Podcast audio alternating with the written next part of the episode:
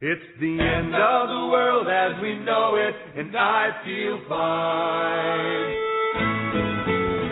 It's the end of the world as we know it. It's the end of the world as we know it. This is the hour of doom and bloom. Yep, that's right. Again, the old doctor's left to his own devices as the lovely nurse Amy is swamped with orders for personal protection gear. I know it's a good cause and that hundreds of you guys have more pandemic stuff than you did before, thanks to her. But she's working as hard as she can in our mystical warehouse of wonder. But don't feel bad for me. I have my other significant other in the famous African gray parrot TD Bird here today with us instead of Amy.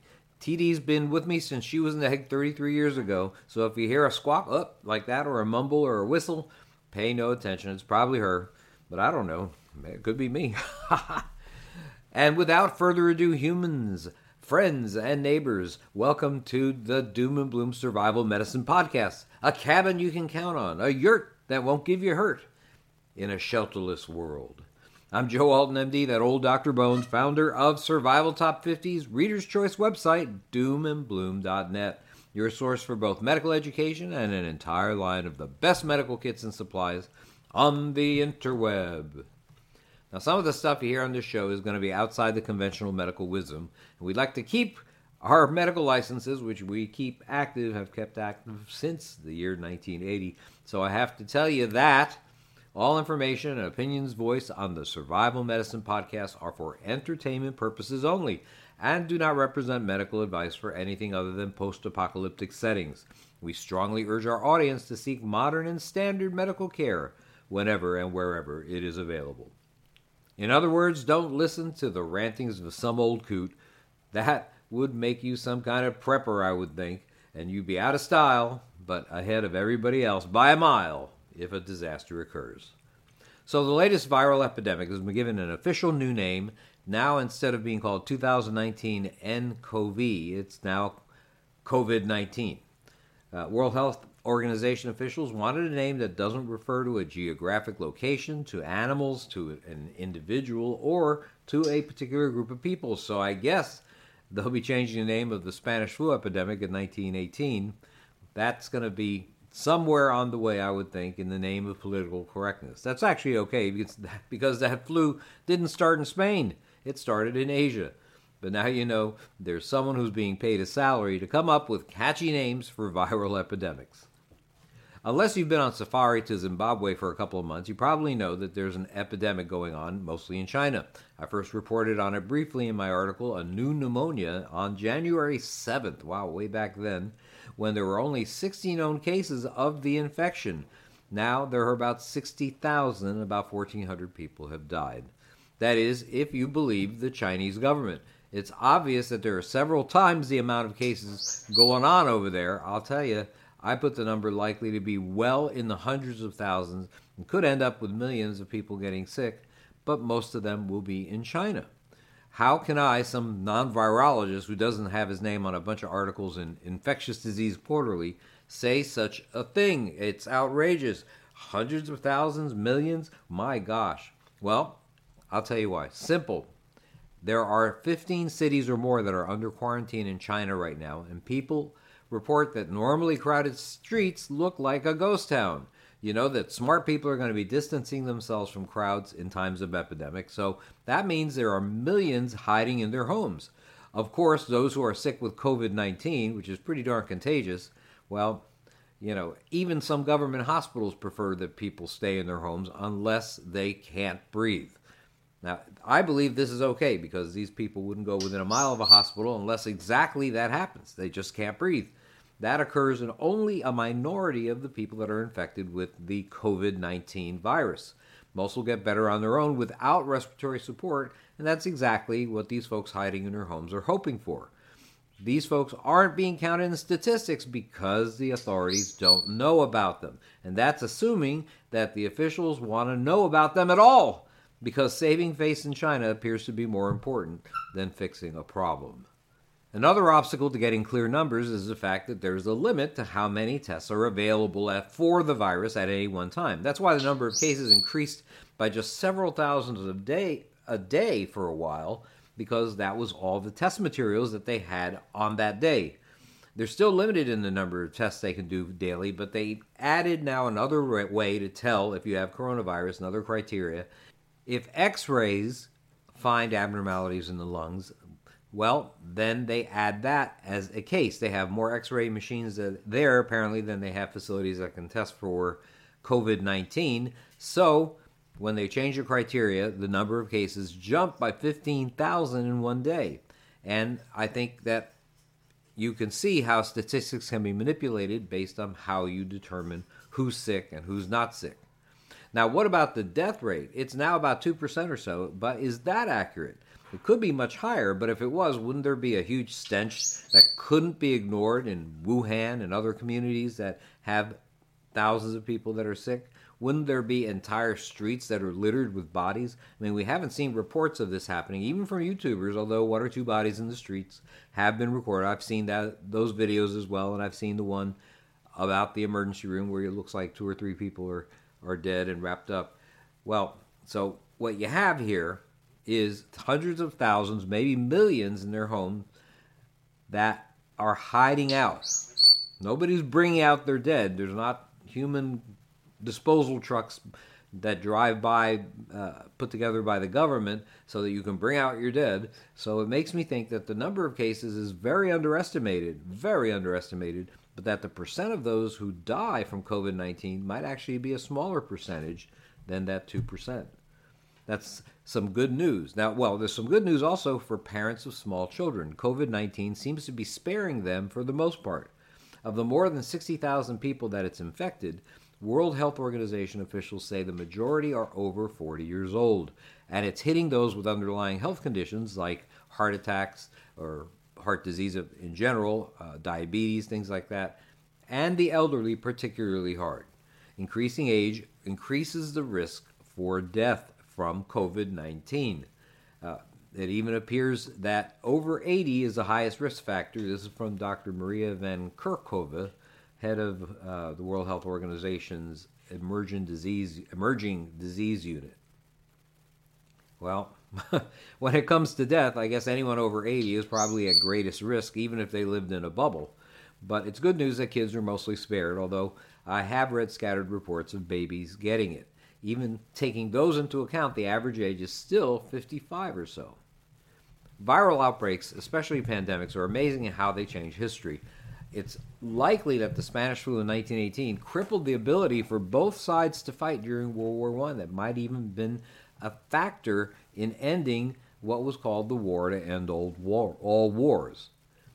In economics, the sudden emergence of uh, sudden acute respiratory syndrome, a cousin to COVID 19, and the response of people to stay away from crowded areas like malls, well, that may have led the way for huge online shopping conglomerates like Alibaba in China. It appears that the economy in Chinese cities, which used to be going down to the market yourself and physically getting the item, is now turning to e commerce. So big social changes may be occurring as a result of COVID 19, at least among those who survive it. Hong Kong has taken economic action as well. They're giving one time subsidies for people, including construction workers, security guards, janitors, people like that, to help them buy protective equipment. They're also issuing subsidies to hard hit businesses like giving 10,000 bucks to licensed, tra- licensed travel agencies, but I'm sure they're badly hit, uh, smaller restaurants and retailers, as well as several hundred even to street vendors. Uh, they're giving $25,000 to licensed restaurants and factory commissaries, and a further several hundred dollars to about 200,000 low income families. The question about coronavirus is is it going to be the next pandemic or not? Or is it already the next pandemic? Certain strains of coronavirus are thought to be responsible for up to 15 to 20 percent, or maybe more, of all cases of the common cold. That's pretty pandemic in nature, I think. A pandemic has to have community wide outbreaks in two different regions to reach World Health Organization's alert level 6, the pandemic level. Well, the largest outbreak that's community wide is 216 cases, and that's on a cruise ship that's carrying about 1,700 passengers. It's called the Diamond Princess, and at present it's under quarantine in Yokohama, Japan. So I guess since the cruise ship can go anywhere that it wants, that it meets the definition for pandemic as long as it's sailing somewhere other than the Chinese coast. So although health officials are loath to label COVID 19 as a pandemic, by definition it probably is since you have a mobile community having a major outbreak. And what can I tell you? Elsewhere, people traveling from China to their home countries have given uh, the virus to spouses and other close contacts, but rapid quarantine seems to be decreasing the number of cases that spread out from there. In the U.S., we're about, I think we have about 15 cases or so in the entire country. These folks are being quarantined pretty strictly. That's different, by the way, from our original response to the Ebola virus, less contagious but very highly lethal. I remember the case of a nurse from Maine who was working in West Africa during the Ebola epidemic. When she returned home, she was told to quarantine herself. And you know what she did? She just plain refused. She went out on her bicycle into town every day. I think it was even taken to court, and the judge said it was within her rights to refuse quarantine since she didn't have symptoms. At what point do we enforce quarantine for folks like this? There have been about 1,700 medical personnel infected by COVID 19, although to date only about six have died.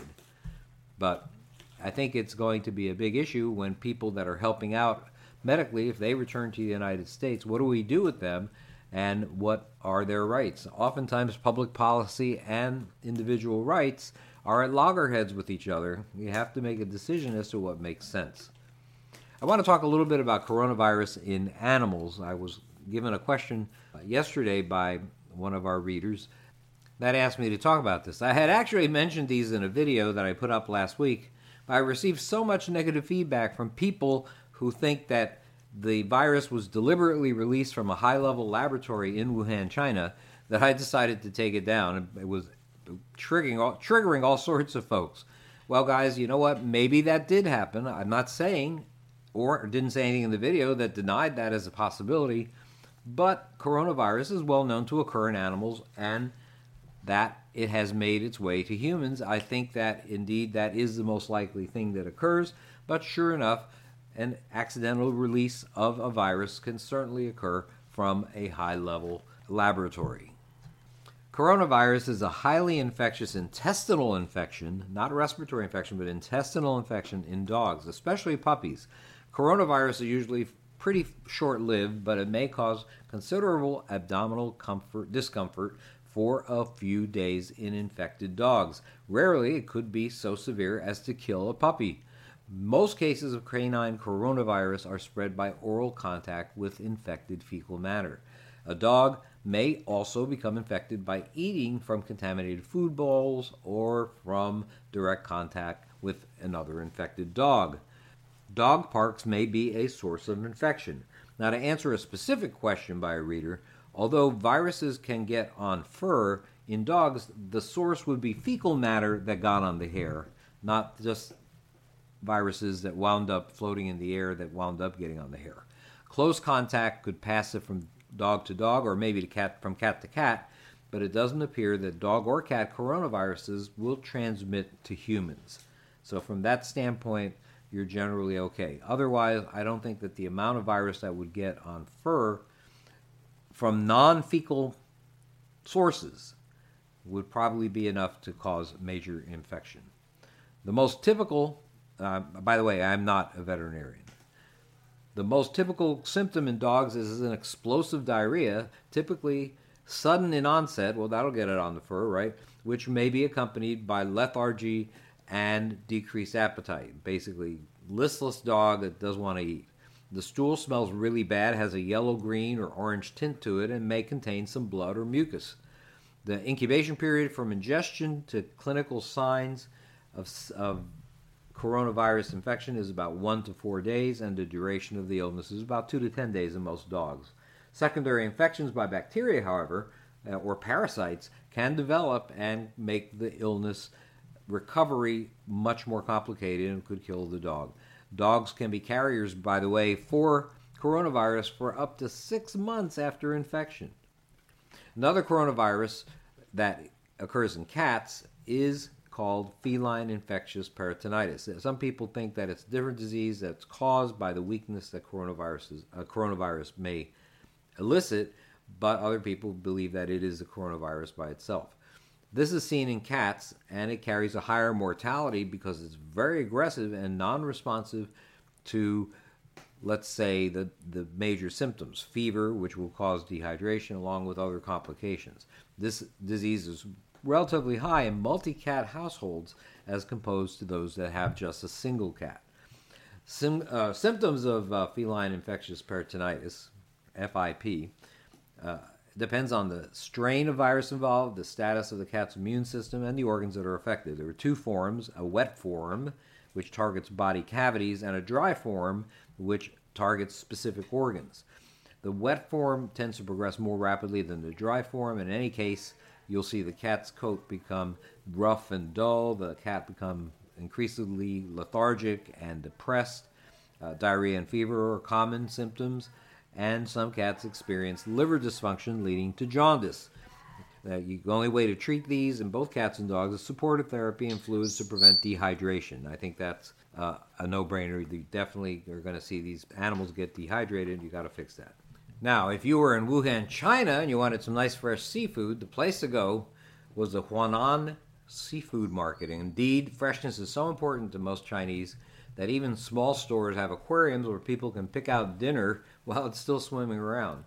A thorough walkthrough of the seafood market, however, made it obvious that there's a lot more than fish for sale. If you know where to look, you can find a nice fat beaver or porcupine.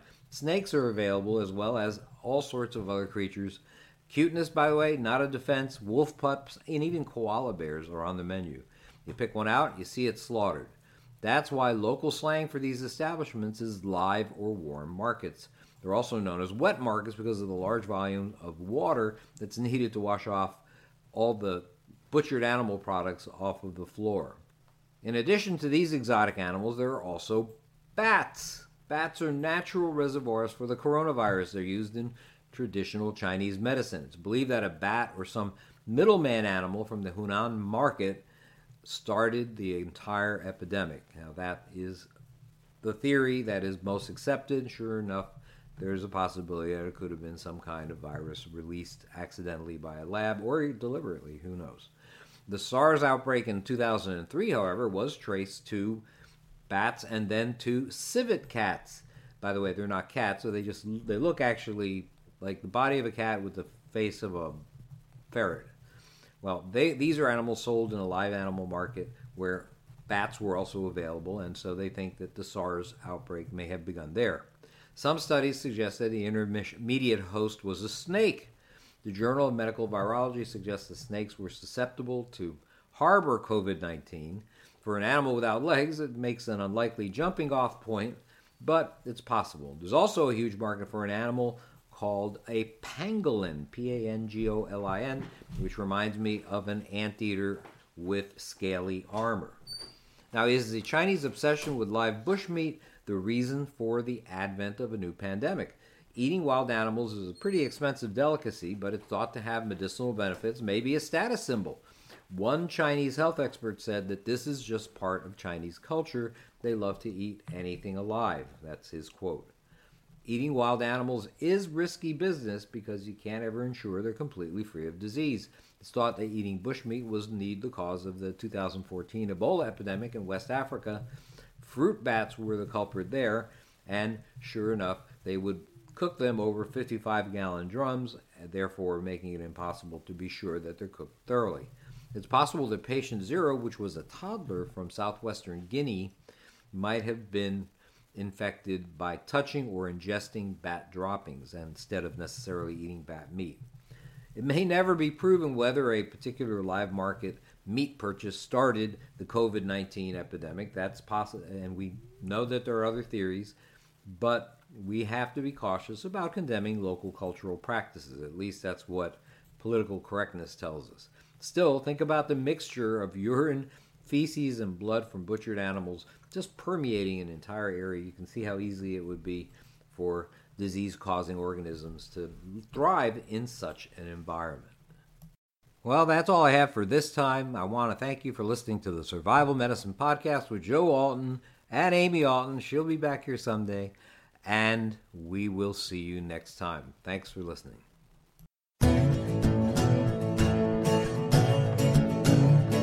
You've been listening to the Doom and Bloom Hour with medical preparedness experts Dr. Bones and Nurse Amy. Check out our website at www.doomandbloom.net for hundreds of informative articles about survival medicine, gardening, natural remedies, medical supplies, and lots of other good stuff. Contact us, send your email to drbonespodcast at AOL.com or use the contact form on the main page of the website. See you next week.